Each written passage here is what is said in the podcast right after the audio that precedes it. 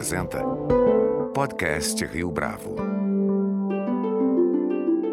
Este é o podcast Rio Bravo, eu sou Fábio Cardoso. Na última semana, a Câmara dos Deputados aprovou o texto base do projeto que autoriza o ensino domiciliar. A pauta do homeschooling, como ficou popularmente conhecida essa agenda, ganhou importância recentemente no Brasil, a despeito do fato de especialistas na área da educação considerarem essa proposta inadequada. Autor de País Mal Educado, porque se aprende tão pouco nas escolas brasileiras, livro publicado pela editora Record, Daniel Barros é o convidado desta semana no nosso podcast. Ele explica por que acredita que o homeschooling é um despropósito e apresenta quais deveriam ser os pontos de discussão para a educação brasileira, com destaque para o novo ensino médio e a formação de professores. Daniel Barros, é um prazer tê-lo aqui conosco no podcast Rio Bravo. Muito obrigado pela sua participação. Obrigado, Fábio. Eu fico muito feliz e honrado de estar aqui no, no programa de vocês, que já recebeu tanta gente importante, tanta gente inteligente, que traz tanto de contribuição aqui para o debate público. Muito obrigado, Daniel. Eu queria começar falando exatamente do assunto das últimas duas semanas, que é a proposta de homeschooling que ganhou tração na Câmara dos Deputados. Eu queria saber o seguinte: como é que esse tema se tornou um assunto tão importante a ponto de mobilizar a nossa atenção num ano como o de 2022, que é um ano eleitoral? É, esse tema se tornou um assunto importante porque é uma pauta associada ao governo federal, né, ao governo Bolsonaro, uma pauta associada a essa visão é, extremamente conservadora que, que eles têm. É uma pauta cara para uma parcela da população mais religiosa, então Portanto, foi considerado aqui uma, uma, uma, agenda importante, acho que eleitoralmente pelo governo e por alguns deputados. Mas a verdade é que isso esconde um pouco uma falta de agenda na educação, né, Fábio? Esse governo destruiu algumas das coisas mais importantes que a gente tinha em educação ao longo do tempo, por exemplo, o INEP, né, atrapalhou muito o INEP, que avalia as políticas públicas de educação, que avalia o aprendizado, criou uma série de de problemas, se omitiu do seu papel de coordenador do, do, do sistema no Brasil, né, da, do, das redes, e traz uma agenda totalmente de costumes para o centro da discussão educacional, porque não tem outras agendas relevantes para trazer. Acho que, enfim, esse tema ele precisa ser olhado sobre, sobre duas perspectivas aqui. Acho que, por princípio, essa ideia de que as crianças deveriam ser educadas em suas próprias casas, pelos seus pais ou por outros, que não a escola, é uma ideia, para mim, estapafúrdia. É uma ideia, para mim, absurda. E acho que isso não deveria ir para frente por uma questão de princípio, de que é lugar de criança na escola, de que as crianças precisam interagir com outras crianças, de que essa agenda é uma agenda, na minha visão, retrógrada. Uma outra forma de olhar para isso é que, mesmo que esse tema tivesse algum alguma relevância, ele não é prioritário no momento em que a gente tem tido perdas de aprendizagem em todas as etapas da educação básica, em praticamente todo o Brasil, na rede pública e até em alguma medida na rede privada. Você considera, então, que a demanda por essa discussão em torno do homeschooling, que envolve, por exemplo, pais de crianças que têm dificuldades de aprendizagem, ou mesmo que têm algum tipo de deficiência cognitiva, não se torna suficiente o bastante para que seja uma agenda de primeira prateleira, ou seja, que esteja na frente de todas as outras questões? Acredito que não, Fábio. Eu acredito que esse tipo de, de, educação especial, né, que é conhecido na educação como educação especial, precisa ser tratado no âmbito escolar por profissionais adequados para isso. E tanto é que esse não é o principal motivo pelo qual essa agenda está em discussão, que é esse argumento é pouco usado até pelos defensores do próprio homeschooling. Né? Um argumento que eu ouço muito é de que já há alguns milhares de famílias que praticam homeschooling e que estão, de certo modo, à margem da lei e que a lei viria para poder regulamentar a ação que já existe. Eu acho que isso é uma justificativa que não faz nenhum sentido. Né? Não é porque há pessoas cometendo, na minha visão, oferecendo educação de forma errada que você vai regulamentar isso e naturalizar isso. A minha visão, por princípio, é de que esse tema não deveria ser, ser abordado pelo Congresso, não deveria ser aprovado. No princípio, eu acho que o homeschooling deveria ser vedado. Mas já que essa discussão aconteceu, acredito que o melhor caminho é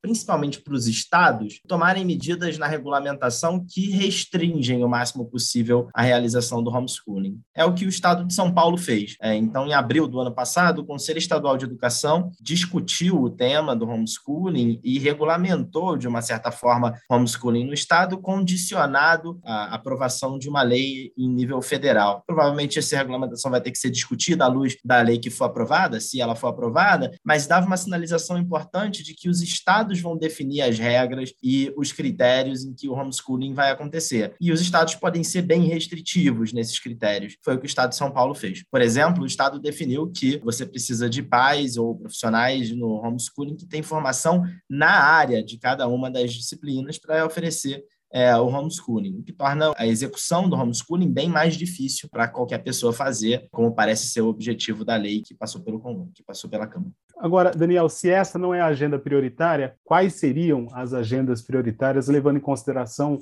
o fato de que há alguns anos você atravessou o Brasil, fez uma pesquisa robusta e, a partir dessa pesquisa, publicou um livro, O País Mal Educado, publicado pela editora Record, sobre esse tema. Quais seriam os temas ou os assuntos prioritários relativos à educação? Bacana. Acho que aqui é, tem pano para manga, tem muita coisa para a gente poder discutir é, que seria importante, e eu diria que cada especialista em educação, cada pessoa que se debruça sobre isso, vai ter uma resposta ligeiramente diferente. Eu queria pegar, é, é dividir aqui em dois pontos, acho que duas áreas para facilitar o pensamento. Uma vai dialogar muito com o que eu escrevi no meu livro, né? Então, meu livro País Mal Educado, porque se aprende tão pouco nas escolas brasileiras, que você acabou de citar, ele é de 2018, ele foi publicado em 2018, foi apurado entre 2015 e 2018 2017. Então faz aí seis, sete anos que eu comecei a escrever esse livro e de lá para cá algumas coisas mudaram. É, então eu vou concentrar minha fala no que ainda é um baita problema que eu acho que a gente tem que enfrentar e do que é a minha convicção de coisas de agendas novas que a gente deveria priorizar. Para esse primeiro ponto, brinca-se que não tem bala de prata na educação, né? Que puxa para todo problema complexo a uma solução simples e errada. Eu gosto de provocar dizendo que é, na educação tem tem uma bala de prata, vai, entre aspas, que para mim é professor. Professor, professor, professor. É, eu dedico três capítulos no livro para tratar sobre a temática professor, mas a verdade é que não tem nenhum outro elemento dentro da escola que tenha um impacto sobre o aprendizado maior do que o professor. E há um monte de pesquisas, inclusive as pesquisas aí do economista de Stanford, Eric Hanushek, que mostram o impacto que o professor tem, a diferença entre professores mais capazes e menos capazes tem no aprendizado daquela turma. E essa agenda avançou muito pouco desde que eu comecei a pesquisa para o meu livro e até o momento atual. A gente ainda tem carreiras de professores pelos estados que são muito ruins, muito truncadas, que não é, estimulam os melhores profissionais a ganharem mais, que não levam os melhores profissionais a se tornarem tutores de profissionais é, é, mais jovens, que não estimulam os melhores professores a irem para as piores escolas, as escolas mais de periferia, as escolas mais difíceis, uma carreira que também não estimula que jovens escolham a docência como uma profissão. A gente tem no terceiro setor muita gente pensando sobre isso. Tem hoje o movimento Profissão Docente, que faz pesquisa sobre isso, que tem o apoio lá do pessoal do Península, que foi gestado dentro do Todos pela Educação, é, e que está avançando nessa agenda mas nacionalmente, pensando em regulação, a gente não avançou muito em melhoria das carreiras. São Paulo fez uma proposta de carreira docente bem interessante, mas isso não é um movimento nacional e o MEC não tem trazido muitos insumos é, para que os estados façam essa discussão. Dentro dessa discussão de professor, também tem um ponto fundamental que é a formação dos professores. Então, não houve nenhum tipo de avanço para que as instituições formadoras sejam mais profissionais, para que elas sejam foquem mais em didática, para que elas eh, aumentem a carga horária de didática nos seus próprios cursos. Não houve nenhum trabalho de regulação para expurgar do sistema instituições educacionais que não formam adequadamente pedagogos e professores com licenciatura em outras áreas, as licenciaturas mais eh, específicas como matemática, física, química, geografia, etc. Enfim, esse é um tema que avançou muito pouco né, no, no Brasil nos últimos tempos. E se eu fosse priorizar uma única coisa para a agenda educacional, seria essa. Agora, pensando no outro lado, que é, são as coisas que formam a minha convicção a partir das minhas experiências depois que eu publiquei o meu livro, acho que tem uma agenda fundamental aqui, que é a conexão da educação com o trabalho. Eu acho que a gente tem que começar a parar de pensar que, ao final da educação básica, acaba a responsabilidade do Estado e a responsabilidade do debate público aqui para a nossa juventude. A gente tem hoje um ensino médio que é, é, distante das necessidades que os jovens vão ter depois que eles terminam essa etapa da educação básica. A gente tem uma penetração muito baixa da educação profissionalizante, a gente tem um acesso que não é nada trivial para o ensino superior, e uma boa parte do ensino superior que forma pessoas que é, vão ter dificuldade de se empregar, uma taxa de desemprego muito alta entre jovens de 18 a 24 anos. Há uma grande é, discussão surgindo sobre as juventudes, sobre como que a gente pode conectar mesmo, de verdade, a discussão educacional, especialmente essa do fim da educação básica, com a discussão de inserção no mercado de trabalho, que é uma finalidade aí, um, um objetivo desejável é, para uma educação de qualidade. Esse tema ainda me parece incipiente, e acho que a gente precisa discutir bastante e avançar bastante nele. Este assunto, essa discussão é incipiente mesmo com a base nacional curricular comum que vem ganhando, enfim, se estabeleceu nos últimos anos, ou é um fenômeno que a gente está tratando olhando para trás especificamente? Essa é uma ótima pergunta. Eu acho que se teve um avanço para é, modernizar o ensino médio foi o novo ensino médio e a Base Nacional Comum Curricular dessa etapa, né, que foi aprovada em dezembro de 2018. O ensino médio está sendo reformulado agora, para você que não conhece a discussão da, do, do, novo ensino médio, a reforma do ensino médio, a gente historicamente tinha um ensino médio muito enciclopédico no Brasil, com 13 disciplinas, em que os professores eles entravam, tinham aula de 50 minutos e saíam, então você tinha duas aulas de cada disciplina por semana, com exceção talvez de português e matemática, que você tinha mais aulas, e basicamente é uma educação muito superficial, muito conteudista e que desenvolve poucas habilidades dos jovens. Com o novo ensino médio, os jovens vão ter a opção de pelo menos 40% da sua carga horária, se eles tiverem tempo regular, escolher um itinerário formativo, uma trilha formativa que tenha mais a ver com os seus interesses. E essas trilhas formativas podem ser combinações diárias ou podem ser contidas dentro de uma área só, por exemplo, em humanidades, em ciências da natureza, em linguagens, em matemática e também é, felizmente, na educação profissional. Para dar contexto para vocês, eu, de, eu, dediquei os últimos três anos da minha carreira, até o fim de 2021, a implementar a trilha profissionalizante do Estado de São Paulo, aqui como subsecretário de ensino profissionalizante. Eu acho que aqui tem uma oportunidade, uma janela de oportunidade para que os estados transformem essa etapa e, e aproximem ela das demandas da vida fora da escola. Mas a oportunidade pode não se materializar em realizações, Fábio porque a implementação do novo ensino médio é muito complexa. É, você precisa mudar a organização escolar, você precisa mudar a organização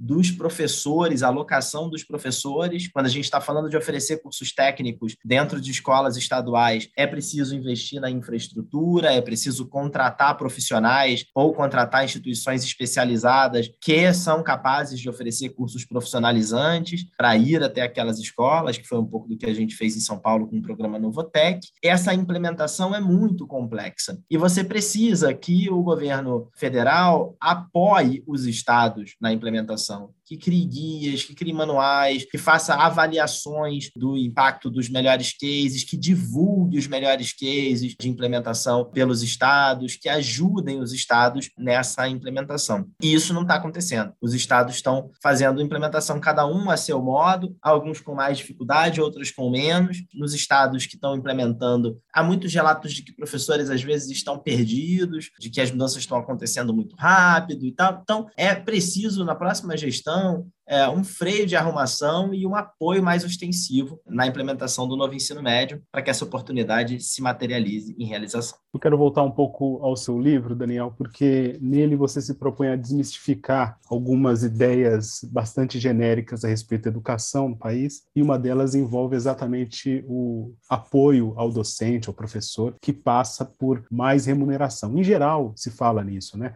que o professor uhum. vai ser melhor se ele ganhar mais. Por que, que isso não necessariamente é verdade? Conta para o nosso uh, ouvinte um pouco da sua experiência nisso. Esse é um ótimo ponto. No livro, inclusive, eu cito casos de algumas das redes brasileiras que historicamente tinham os melhores salários de professor, bons salários de entrada para professor, e que não necessariamente eram as redes que tinham o melhor desempenho, né? falando aqui, por exemplo, da rede do Distrito Federal, que historicamente é uma rede que paga muito bem para seus professores, ou que é, tinha um histórico de ter salário de entrada maior, a rede de Salvador, que era a rede com maior salário inicial do Nordeste, na época que eu eu publiquei o livro, e há casos de experiências internacionais de países que investiram é, muito no aumento de salário para todos os professores, indiscriminadamente, e não tiveram um ganho de, de aprendizado. Isso não significa dizer que não é importante a valorização salarial dos professores. É fundamental que essa carreira seja uma carreira bem paga, né? até para que nós possamos, como sociedade, valorizar. Mas não é um gasto inteligente dar aumentos para todos os professores de uma vez só, indiscriminadamente. O melhor caminho, na minha visão, é você reformular a carreira dos professores para permitir que eles avancem de etapas em suas carreiras de acordo com critérios objetivos de desempenho enquanto profissionais. Isso é um pouco do que é, tentou se fazer aqui em São Paulo, que o Estado, o que, desculpe, que o, o que o Chile fez muito bem, criando a lei de carreira docente com várias etapas, vários degraus para os professores. Então, conforme eles mostravam que tinham um bom desempenho em sala de aula, com um resultado é, médio bom dos seus estudantes em avaliações padronizadas, esses professores progrediam de carreira. Conforme eles avançavam nos seus estudos e se aprofundavam nos seus estudos, especialmente com foco maior em didática, eles avançavam nas suas carreiras. Enfim, conforme esses professores, os melhores professores, iam para as periferias, é, conforme eles trabalhavam como tutores de outros professores menos experientes, esses professores eram premiados e também avançavam em sua carreira. E, portanto, você ia tendo alguns professores que eram muito bem remunerados e que eles ofereciam muito para o sistema, para o sistema educacional, né? que eles geravam um grande impacto de aprendizagem, claramente, nos seus estudantes. E isso cria um ambiente de incentivo, de estímulo é, à melhoria dos professores. Então, eu sou super a favor de nós termos uma política contundente mesmo de valorização dos professores e pagar bem para os professores, mas é fundamental que a gente faça isso priorizando aqueles melhores profissionais, premiando aqueles melhores profissionais para criar os incentivos para a melhoria é, profissional. Para isso, por exemplo, é fundamental você ter uma escola de formação de professores boa, prática, onde os professores possam aprender é, melhor o seu ofício e tenham incentivos para se desenvolver lá, né? inclusive incentivos monetários. Daniel, como é que os pais e familiares podem influir positivamente nesse contexto de educação? Pergunto isso porque no seu livro você fala da importância da motivação, que muitas vezes é deixada de lado nos debates acadêmicos, nas conversas a respeito desse tema. Como é que os pais podem influir positivamente nesse cenário? Uma ótima pergunta. Eu acho que uma das coisas importantes que onde os pais têm um papel é na pressão é, sobre a escola, né? na pressão no bom sentido. As escolas são uma comunidade, né? Elas são importantes naquela é, região. Os professores e os diretores que participam daquela escola não estão alheios à comunidade do entorno, né? Então, os pais participarem dos conselhos dentro das escolas, eles cobrarem os diretores, cobrarem os professores, entenderem o que está acontecendo dentro daquela escola, entenderem, por exemplo, questões sobre, puxa, como é que vai ser a implementação do novo ensino médio aqui na escola do meu filho, quais vão ser as opções de itinerários, como é que está a infraestrutura daquela escola, como estão funcionando os laboratórios, os, as crianças estão conseguindo usar esses laboratórios, estão sendo usados para quê? Esses questionamentos, eles ajudam muito a garantir que tem pressão é, social sobre os gestores daquela escola e que os gestores daquela escola precisam dar um, um retorno para aquela comunidade, precisam ser transparentes para aquela comunidade, precisam é, se preocupar em oferecer a melhor educação. Eu acho que esse talvez seja uma das maiores contribuições. Agora, individualmente, no nível das famílias, é óbvio que é fundamental que os pais demonstrem interesse pelo que os filhos estão estudando, demonstrem interesse pelas discussões sobre os próximos passos, especialmente para os adolescentes mais velhos, instiguem os seus filhos a pesquisar é, as carreiras que têm interesse em seguir depois que saírem da escola, estimulem os seus filhos a desenvolver habilidades para além do currículo tradicional daquela escola, né, fazerem cursos extracurriculares, e esse tipo de coisa. Essa motivação, não é uma cobrança nesse caso das crianças, mas essa motivação para que eles possam buscar algo mais é, é fundamental. Daniel Barros, foi um prazer tê-lo aqui conosco no podcast Rio Bravo. Muito obrigado pela sua participação. Muito obrigado, Fábio. Um prazer estar aqui com você. Espero que tenha sido aqui uma conversa agradável para todos os nossos ouvintes. Este foi mais um podcast Rio Bravo. Você pode comentar essa entrevista no nosso perfil do Twitter, arroba podcast Rio Bravo, ou no Facebook da Rio Bravo. A nossa lista completa de entrevistas está disponível no Apple Podcasts, no Deezer, no Google Podcasts, no SoundCloud e no Spotify. E no aplicativo O Guia Financeiro, além dos nossos podcasts, você encontra muito mais conteúdo sobre o mundo da economia em diversos formatos.